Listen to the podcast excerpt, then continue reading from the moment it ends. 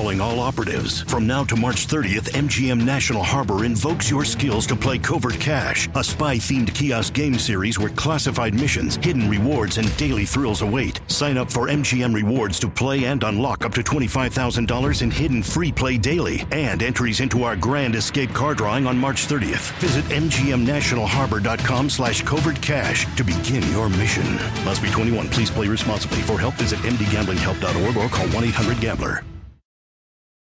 Welding instructor Alex DeClaire knows VR training platforms like Forge FX help students master their skills. There's a big learning curve with welding. Virtual reality simulates that exact muscle memory that they need. Learn more at meta.com slash metaverse impact.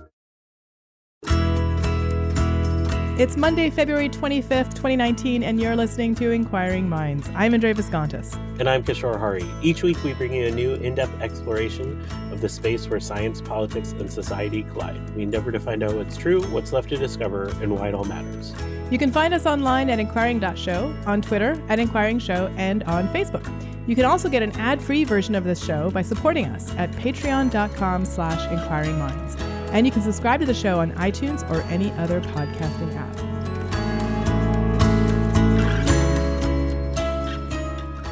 So, this episode is a version of our Up to Date, where we talk about the science and the news that caught our eye. So, what caught your eye this week, Sure?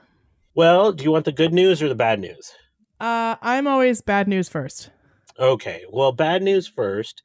Uh, let's talk about 2020. And no, I'm not going to talk about politics for once. Wow. There's a big survey that uh, takes place in 2020. Do you know what I'm referring to? Uh, census? Yeah, that's right. The census happens in 2020.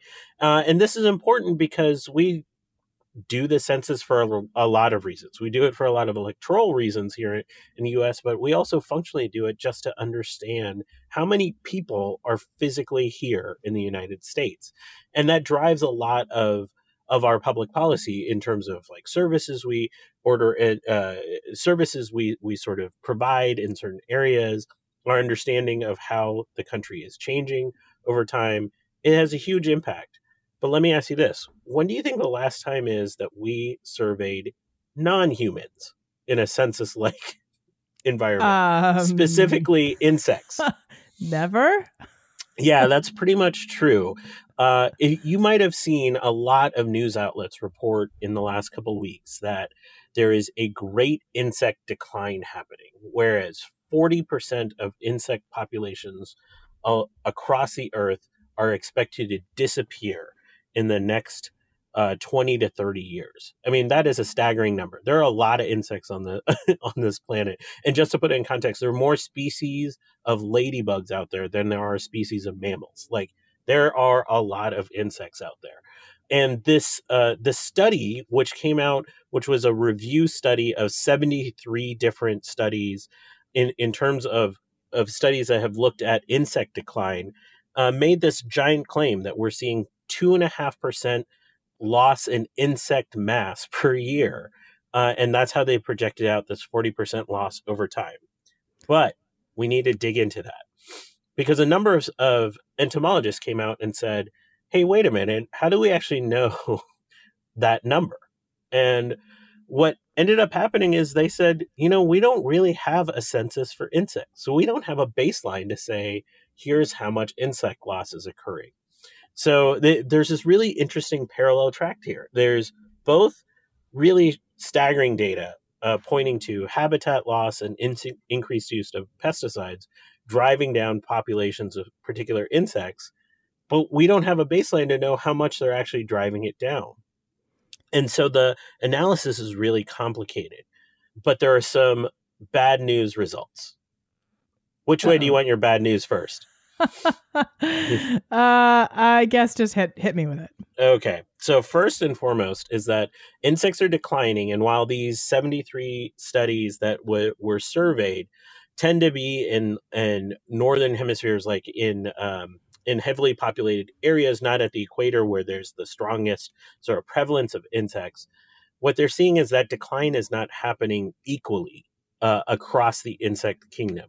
They're seeing declines in bees, and ants, and beetles, which means that there are other insects that aren't declining in the same way. which are the less fun insects like wasps and roaches and uh, Mosquitoes? Mosquitoes, yes. Uh, and so there's this interesting thing they're seeing in some of the data in in terms of the decline because it's not uniform as it sort of uh, proceeds up the the food chain. That means there are certain animals that depend on the species that are declining that are in a slightly more risk than others. And at the same time, we're also probably going to see increase of swarms of other insects now that they are not competing for resources with the insects that are in decline. Uh, so we got some biblical stuff coming our way, I think. So Uh, is- if you read like- this, uh, More evidence that like nice guys finish last, like the wasps are gonna gonna win, but the bees are gonna lose out. maybe. I mean, like I said, we don't have a baseline here, so we're sort of kind of hand waving this. But I think the overarching analysis is that we we are seeing a decline in insect species, and and our best explanation for it is loss of habitat and increased use of pesticides. And there isn't a whole lot we can do about it. It just sort of is a callback to Elizabeth Kolbert's uh, incredible book, The Sixth Mass Extinction, about how we're entering this incredible period uh, where we're seeing uh, species die off at an alarming rate. And insects are not immune to that. And uh, in fact, they may be a bellwether for us, uh, signaling larger declines across the animal kingdom. Well, maybe this is again a time to rethink the whole gene drive thing. like maybe it's a you know maybe we need to make it easier for the bees by getting rid of the wasps. I don't know. I Someone's disagree. Write us I think- about that. No, no, I'm fine getting rid of all mosquitoes and then dealing with the ramifications of that. but not wasps. You draw the Not line at wasps. wasps. I draw the line at wasps. I I think there are too many cool parasitic wasp videos out there to support that decline. All right. Well, speaking of more bad news and declines, um, do you know when the Earth's last major greenhouse warming event happened? Uh, I don't know. I I would guess maybe like a hundred thousand years ago. Um, 56 million years ago. it was the Okay. Paleocene Eocene thermal maximum, uh, and and apparently that was the warming, glo- the last sort of major global warming event uh, that we know about 56 million years ago. And it turns out that if we continue at the current rate, uh, and if carbon emissions continue to rise as they have been, um, the total amount of carbon dioxide in you know in the atmosphere is going to equal the amount released during the PETM event somewhere around 2160 so Hey, if you th- that's you're not that it far away That's not far away. You're making it sound all bad. 56 million years ago. That's like near the end of the dinosaur era, right? It couldn't have been that bad. I've seen Jurassic Park. That sounds nice. well, I mean, obviously, we don't know what the consequences will be of this particular uh, event, but the fact that it's coming up in about 140 years, I mean, that's like, and that's not our lifetime. Although, much to my dismay, you know, I'm I'm always the kind of person that wishes I could live forever, and and the next thing I'm going to talk about maybe will get us there a little closer. But uh, but it's certainly within possibly the lifetime of like the grandchildren of our children and you know somewhere around uh, four generations from now uh, those individuals are going to be living uh, long enough to essentially live in a time where there is a uh, a carbon level in the atmosphere that matches what we know was the last major greenhouse event 56 million years ago you know, so part of what has been concerning for me, it's like, you know, even when you tell me, hey, we are uh, changing uh, to the point where we're going to be equivalent to 56 million years ago, I have a hard time wrapping my head around that time scale um, and what that means. I, what is more alarming to me is how quickly we're going from uh, we're moving towards that change because we're Yeah. talking about going from like 1880s to uh, you know 2160 that like span of less than 200 years uh, we're making that change happen Yeah, and, and let me tell you a little bit of what the consequences were of the last major global warming event. So, this is the event that seemed to be uh, responsible for a major extinction of organisms, um, especially in the deep ocean, uh, that that were you know part of the uh, uh, marine ecosystem. Um, animals that were on land got a lot smaller, and they migrated north to cooler climates. And in that environment, uh, a group of modern mam- mammals appeared, uh, including primates. So here, here's what's a possibility. This next global warming event gets rid of the current large mammals like uh, us, and maybe a whole new group of mammals that are uh, smaller or more adapted to a warmer climate emerge. And so maybe uh, somewhere in the next few million years, we're going to live in a very different planet of the apes. At least it's all based in Canada, though, so I could get around. I could wrap my head around that. But no, no, no, no. Have you been in Canada in the summertime, especially in the north when the mosquitoes hit? If it can't get worse. Yeah, there are a lot of bugs that emerge um, from the thaw. I mean, it's this misnomer. I was watching um, one of those uh, great David Attenborough specials about the Arctic, and there's this, you know, misnomer. It's like it's freezing cold it's sort of devoid of life but in the in that accelerated period where there's this thaw all the creatures that remain are trying to like reproduce um uh, fight for resources. So there's this like incredible boom of life in this really concentrated period of time. And one of the things they pointed to is like there's so many insects just everywhere. Mm-hmm. they just emerge and that's why there's birds and that's why you know um and the and there's fish and there's all this other stuff that emerges. So i know what you're talking about like there'll be like a plague of life um, emerging in these kind of tighter windows uh, which i guess makes canada sound less attractive for once. Yeah especially in the absence of any amphibians uh, because you know they, they're pretty vulnerable. This show is all about going straight to the source for answers to all of our curiosities.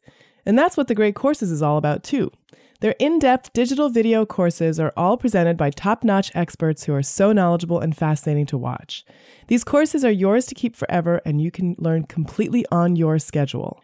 I had a great time partnering with the Great Courses to create the course Brain Myths Exploded Lessons from Neuroscience. In this course, we explore some of the most fundamental misconceptions about the human brain, like is digital media really making us less smart? Are animals as conscious as other humans? And can brain games really make us smarter? So much more, too. My favorite part about this course is not that we're essentially debunking myths that are perpetuated out there, but that the truth is always so much more interesting, and we get to learn a lot more about our own minds. The Great Courses is giving listeners a special limited time offer. Order this digital video course and get 85% off the regular price. That's over $200 in savings and you can start enjoying it today. This fantastic offer is only available at thegreatcourses.com slash minds. Don't wait. Go to thegreatcourses.com slash minds. That's thegreatcourses.com slash minds. If there's something interfering with your happiness or preventing you from achieving your goals, BetterHelp Online Counseling can help. BetterHelp offers licensed professional counselors who are specialized in issues such as depression, anxiety, relationships, trauma, anger, family conflicts, LGBTQ matters, grief, self esteem, and more. Connect with your professional counselor in a safe and private online environment. And get help at your own time and at your own pace. Anything you share is confidential. And it's so convenient. You can schedule secure video or phone sessions as well as chat and text with your therapist. If for some reason you're not happy with your counselor, though, you can request a new one at any time for no additional charge. Best of all, it's a truly affordable option. Inquiring Minds listeners even get 10% off your first month with the discount code MINDS. So why not get started today? Go to betterhelp.com/minds. Then simply fill out a questionnaire to help them assess your needs and get matched with a counselor you'll love. That's betterhelp.com slash minds. But there is some good news, which is that maybe you and I uh, could potentially live to see this big event. And that is uh, coming from research that was published in Communications Biology from Cedars Sinai. So, you know, I'm a big fan of ways in which we can prolong our life, but keep our brains intact, right? Like, I don't want to be 150 years old if I can't, you know, use my cognitive abilities. And you might remember that there's some work out there that if you surgically attach two mice to each other, a young one and an old one, and you let them share their blood, the old mouse benefits, right? That it starts to become rejuvenated. So there's this idea that there's something in young blood uh, that keeps us young and can sort of uh, reverse the the signs of aging in older people. This is, you know, something that um, has been super exciting in the kind of uh, aging research.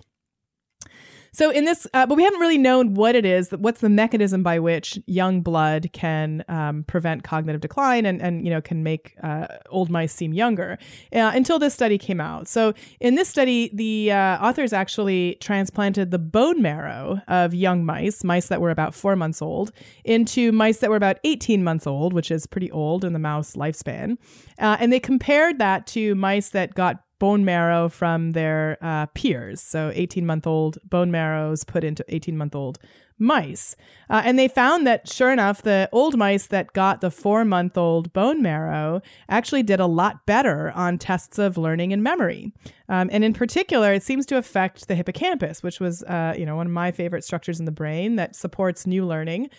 And what they found was that um, a type of cell uh, that supports uh, the health of neurons and is uh, essentially uh, activated by blood cells in the bone marrow called microglia. Um, these are s- support cells in, in the um, central nervous system. Uh, that they actually seem to be the the the reason why these older mice are doing better when they have young blood. So here's how it works. Essentially, these microglia are part of the brain's immune system, and um, as you get older, there is a tendency for microglia to become overactive. And when they're overactive, what they do is they disconnect cells. So they actually reduce the number of synapses, especially in places like the hippocampus. Well, it turns out that if you inject uh, this bone marrow, the animals have fewer of these overactive microglia. And so their synapses in the hippocampus in particular seem to survive and last longer. So they have more connections that they can make uh, in the cells in their hippocampus than their old counterparts that either have old bone marrow or no transplant at all.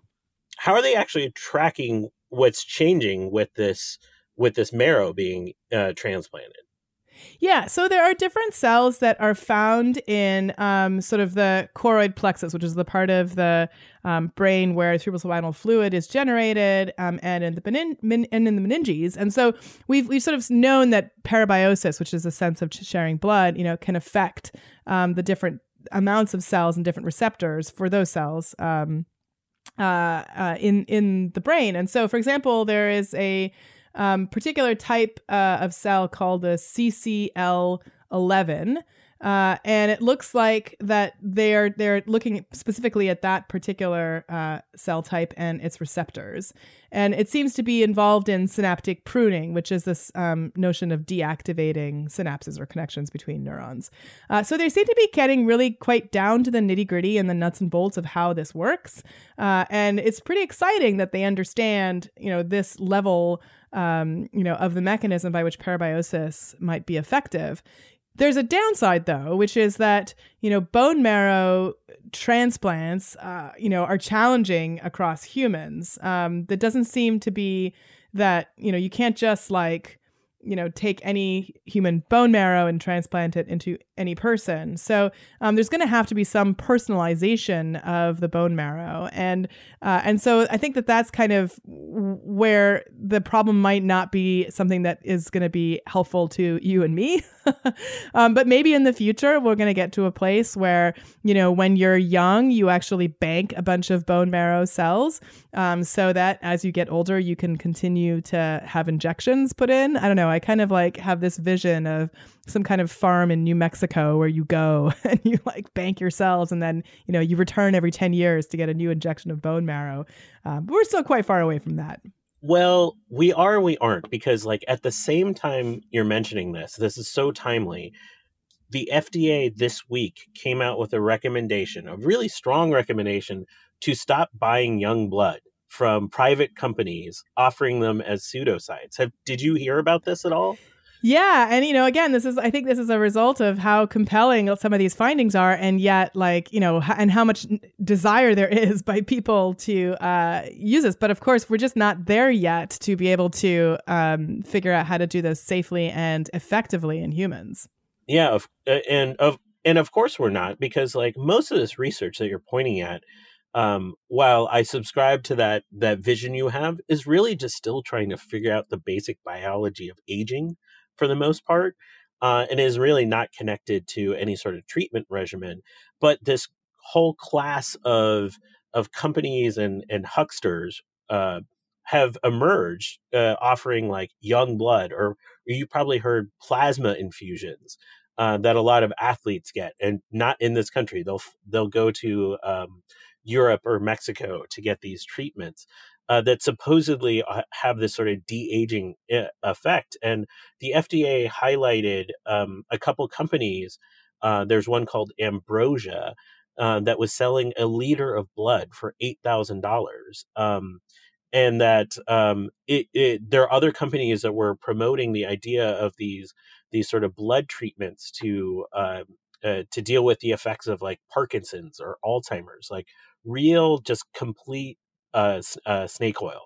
And uh, they came out with a strong statement, and they're going to try to uh, crack down on these groups, but it's really hard to because most of the, a lot of them exist outside the United States. So uh, this is one of those times when there's this incredibly promising research, right? Really nascent research points to some fundamental understanding, but it spawned this pseudoscience world uh, of quick cures and snake oils. Yeah, and yet there are, you know, already uh, uh, studies under undergoing um, cl- in clinical trials looking at using, you know, transfusions of young plasma for patients who uh, have Alzheimer's disease.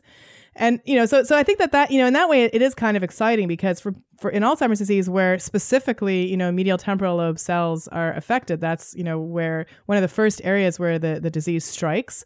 Um, and you know we used to think well you know you have to regenerate those cells but maybe you don't. Maybe it's just a matter of like reducing the amount of synaptic pruning that's happening. You know i do think that it's exciting uh, in those populations but i agree with you that you know already this is going to be the kind of thing where you know you're going to have a lot of uh, uh, sort of snake oil salesmen pop up that are just gonna be like, hey, yeah, we've got some young blood for you. Just sit right here in this chair and feel and young again. Eight thousand dollars a liter? You could probably make a quick buck. Eight thousand dollars. That's a yeah. I mean, incredible you know, amount more, of money. More lucrative and less less sort of invasive than donating your eggs. You know, if you're if you're a woman trying to get through college, I remember being, you know, you've had all these advertisements about like sell your eggs. Um, well, here it's just like give some blood, but you know, Maybe that's and given the rising costs of college, that might be a totally viable thing for college students to do. well, I have a better science experiment for people to try at home uh, than uh, collecting their young blood for sale. You've probably seen this. It's sort of taken over the internet because a paper came out in the Proceedings of the National Academy of Sciences this week talking about microwaving grapes. And I'm so happy that it came out. Uh, a number of videos uh, related to this paper have come out um, there's this effect, uh, and I have broken microwaves to prove uh, that this effect is real. That when you put a, a grape that you have, um, and but leave a little skin connecting the halves, and you stick it in the microwave and you nuke it, what happens is is there's energy created and eventually forms a plasma, and you'll see an arc actually happen from one half of the grape to the other. It's this incredibly um, uh, visible experiment that you can do in your microwave that leaves uh, that's really it's just spectacular to look at uh, and it also leaves this kind of smoky grape smell which uh, sounds nice but it is really terrible and hard to get out of your microwave. Um, anyways researchers for a long time have been curious about this uh, about what's going on and most of the theories I- involve like somehow uh, because grapes are made of water and they're uh, they also have an index of refraction that the microwaves are sort of bouncing around inside the grape and kind of heating it from the outside in, like you would any food that you stick in the microwave. Uh, and for whatever reason, the grape has the right conditions to kind of get superheated, and that's what's creating the plasma.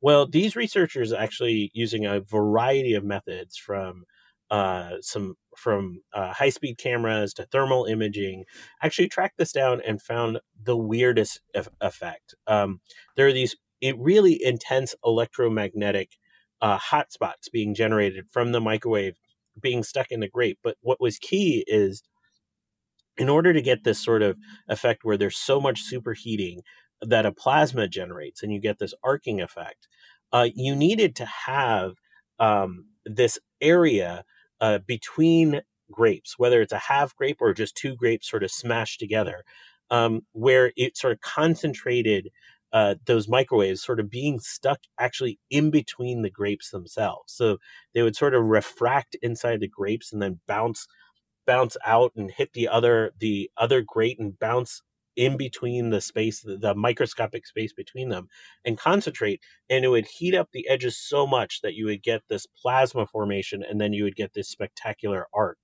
and so it was just incredible that they found um, this uh, uh, this uh, these standing waves uh, existing uh, in the grape, and it was a combination of effects that it was essentially wasn't just the shape of the grape, but it was also the space between them, but also the the kind of makeup of the grape created this perfect kind of refraction that would create the standing wave inside of a microwave. So you can do this with other materials that mimic the grape behavior. They did they did this with uh, those uh, Orbeez balls, like the ones that you, you stick in water and they kind of swell up. Uh, they're able to recreate the effect.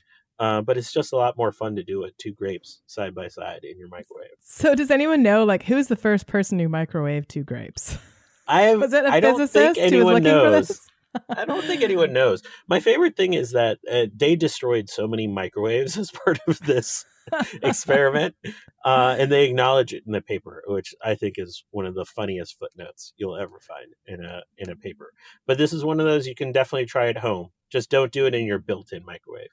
Okay. See, well, we pretty we, we went from really bad news to hey, something that might prolong our our cognitive function to a fun experiment at home. so that's it for another episode of Inquiring Minds, and I want to thank you for joining us. I also want to thank our supporters on our Patreon campaign, especially David Noel, Charles Blyle, Clark Lindgren, Michael Galgul, Stefan Meyer Awald, Kyle Rahala, Joel, Jonathan Worsley, Yushi Lin, Eric Clark, Jordan Millar, Herring Chang, and Sean Johnson.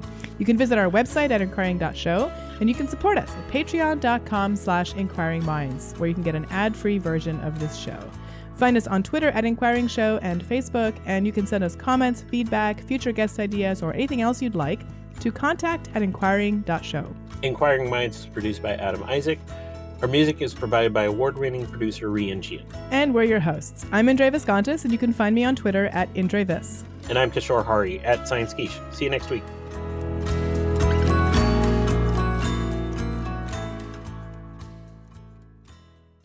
Whatever struggles you're facing, from depression and anxiety to trauma and grief, BetterHelp can connect you with a professional counselor in a safe and private online environment.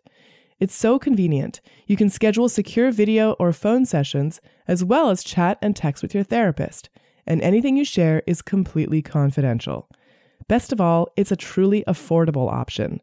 Inquiring Minds listeners even get 10% off your first month with the discount code MINDS. So why not get started? Simply go to betterhelp.com slash minds and fill out a questionnaire to get matched with a counselor you'll love today. Calling all operatives. From now to March 30th, MGM National Harbor invokes your skills to play Covert Cash, a spy themed kiosk game series where classified missions, hidden rewards, and daily thrills await. Sign up for MGM Rewards to play and unlock up to $25,000 in hidden free play daily and entries into our Grand Escape car drawing on March 30th. Visit MGMNationalHarbor.com slash covert cash to begin your mission. Must be 21. Please play responsibly. For help, visit mdgamblinghelp.org or call 1 800 Gambler.